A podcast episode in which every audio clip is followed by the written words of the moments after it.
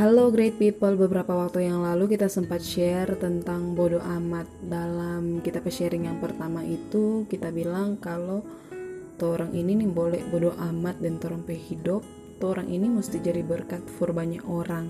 Dan itu betul mar. Dalam beberapa kasus orang ini perlu untuk bersikap bodo amat. Contohnya seperti ini. Kalau orang dalam pelayanan ingin maju, kalau orang dalam karir ingin maju, orang pendidikan ingin maju, mar ada beberapa orang, mungkin banyak orang tak suka dengan hal itu. Orang ini mesti bersikap bodoh amat pak orang-orang yang seperti ini, yang suka menjatuhkan orang, yang suka mencibir orang. Orang ini mesti taruh sikap bodoh amat pada orang, karena Tuhan berkenan akan pelayanan, akan pendidikan, akan karir yang maju.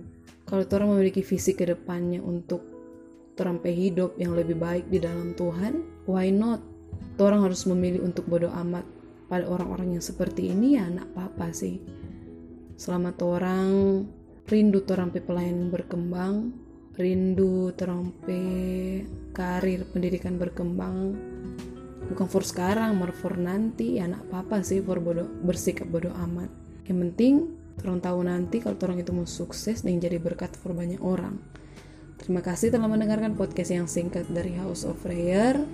Kiranya Tuhan Yesus memberkati kita semua. Haleluya.